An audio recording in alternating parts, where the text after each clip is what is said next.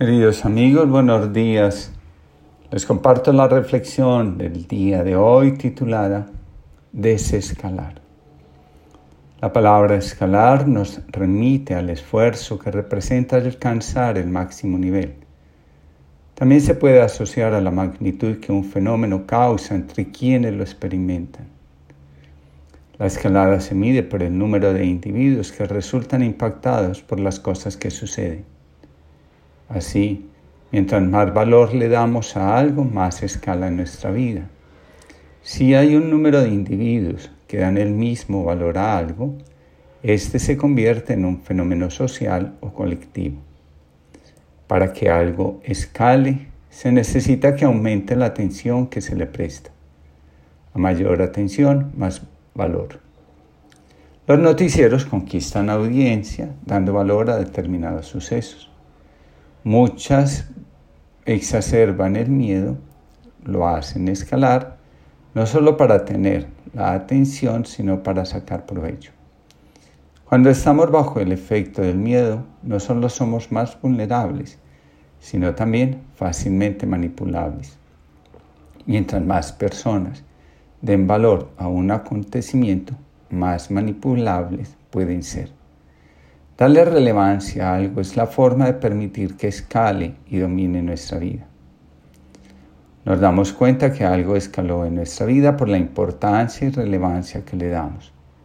Esta escalada puede alcanzar tal intensidad que termina dirigiendo, estructurando y ordenando nuestra vida. Nuestra vida siempre se organiza en función de lo que es importante para ella. Cuando el escalamiento se produce, el alma queda atrapada en el impacto emocional que se produce. La conciencia queda deslumbrada, aturdida. Le toma bastante tiempo recuperarse. Empezamos a resonar con las voces que contribuyen con lo que ha cobrado valor en nuestra vida. En estas circunstancias se vuelve importante la vigilancia del corazón. La fuerza que se apodera del corazón termina dirigiendo sus percepciones, sus decisiones, sus actuaciones y el sentido de la vida. Para que algo pueda escalar, se suscita miedo. El miedo es el aliado más fuerte que tienen las fuerzas que quieren escalar en nuestra vida. Donde hay miedo, la razón, la sensatez, la inteligencia y otras capacidades quedan aturdidas.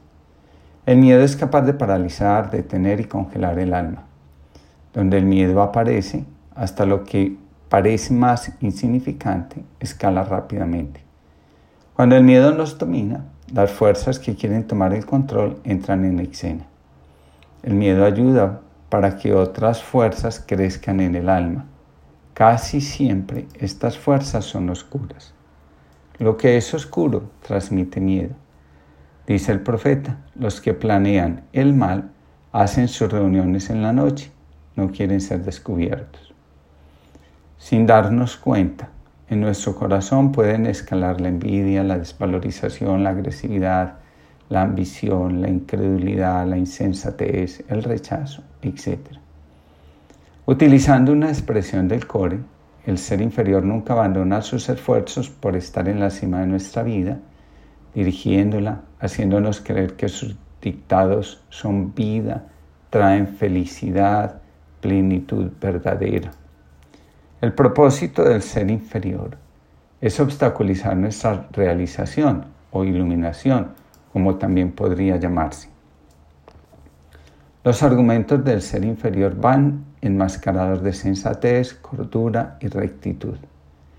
Dice San Ignacio de Loyola, el mal para podernos convertir en sus seguidores nos convence primero de la bondad que hay en él.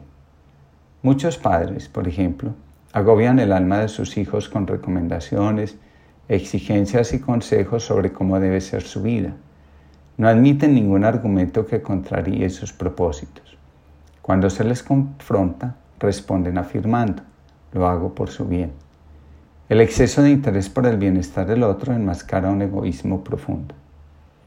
El crecimiento humano es auténtico cuando es isométrico, es decir, en igual medida o equivalencia. ¿Qué significa crecer isométricamente? Algunas plantas crecen en la misma proporción hacia afuera como hacia adentro, es decir, Por la altura que alcanzan podemos calcular la profundidad de sus raíces. Estas plantas resisten con mayor facilidad las tormentas y los vientos fuertes. Hay otras plantas que sus esfuerzos están dedicados a crecer hacia afuera y sus raíces permanecen en la superficie. Cuando llegan los vientos fuertes y las tormentas, de inmediato se vienen al suelo. Hay otras que prefieren tener raíces profundas, aunque hacia afuera crezcan poco. Nosotros podemos elegir cómo vamos a crecer. Lo cierto es que la llamada de la vida misma es para que alcancemos la isometría. Eso solo se logra cuando se trabaja al mismo tiempo sobre la espiritualidad y el desarrollo de las habilidades, conexiones, destrezas, entre otros. Cuando el miedo está en la cima de nuestra vida, nos desenfoca, altera nuestra percepción de la realidad. Las personas desenfocadas tienen mucha dificultad para concentrarse esas personas quieren hacer muchas cosas y no concretan nada. Se pierden en el discurso, en el cúmulo de iniciativas que generan. Estamos enfocados cuando llevamos las tareas adelante, las ejecutamos, entregamos resultados medibles. En muchos casos, convertimos la ayuda a los demás en la excusa para no sernos cargo de, de nuestros propios asuntos. Para que algo pueda escalar en nuestra vida, necesita captar nuestra atención y nuestros esfuerzos. Nuestra vida se organiza y estructura alrededor de lo que nos atrae, nos seduce y nos promete bienestar. Algunas cosas están presentes en nuestra vida porque lograron escalar, llamar nuestra atención, volverse importantes y necesarias. Lo que está en la cima de nuestro interés para mantenerse en ese lugar necesita convencernos de lo útil y necesaria que es su presencia. De lo contrario, lo desecharíamos. Hoy, por ejemplo, es clara la escalada que ha tenido la necesidad de ejercer el control. Muchas medidas que se toman, más que protección, son necesidad de control. Nos venden como sano un comportamiento que, en esencia, es enfermo. Nadie puede tener el control absoluto sobre la vida y lo que pasa en ella. La promesa del control es que cuida de nosotros.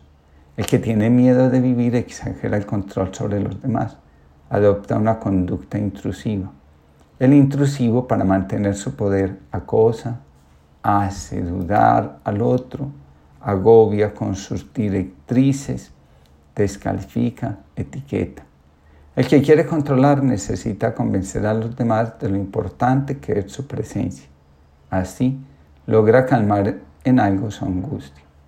Cuando nos cuesta tomar la vida o nos creemos imprescindibles para los demás o volvemos imprescindibles a los demás para nosotros, entonces la necesidad de control escala nuestra vida y así buscamos que nadie nos deje solo.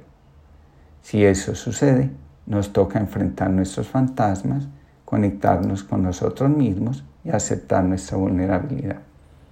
Los esfuerzos que se hacen a veces titánicos para retener al otro son la expresión del valor que el miedo alcanza en nuestra vida. Lo contrario a la escalada es la desescalada. Cuando empezamos a restarle valor a lo que ha dominado nuestro ser, mente, corazón y voluntad, empezamos a recuperar la libertad y la disponibilidad. Algunas cosas se vuelven importantes desde lo inconsciente la desescalada es un proceso de conciencia y de trabajo interior. De ahí lo importante que resulta la reflexión, la interiorización, la oración y la conexión con la fuente verdadera de la vida. Todo lo que viene de Dios mantiene nuestro corazón en la mesura. Como se dice en la calle, ni tan cerca que queme al santo, ni tan lejos que no lo alumbre. Buda nos enseña, el ser iluminado es mesurado en sus deseos, en sus expresiones, en sus actuaciones, en sus opiniones, en sus actuaciones, en sus relaciones. La exageración es la evidencia más clara de la falta de señorío sobre nosotros mismos. En otras palabras, de desconexión. A los fariseos se les recomendaba lavar las manos. Ellos, habitados por el miedo a ofender a Dios, se lavaban hasta los codos. Nos dijeron eviten el contacto, observen la distancia social y aplaudimos a quien se lava los zapatos. Desescalar el miedo y empezar a vivir de lo fundamental, de lo que proviene de la fuente, de Dios, es la tarea que hoy nos toca. Que Dios los bendiga a todos.